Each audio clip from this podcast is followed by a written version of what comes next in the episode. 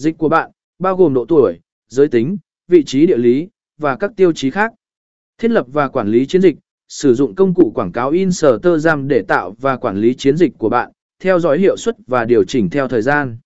Sử dụng phân tích và tối ưu hóa, theo dõi và phân tích hiệu suất của chiến dịch quảng cáo để biết được những chiến lược hoạt động tốt nhất và tối ưu hóa chiến dịch dựa trên dữ liệu thực tế.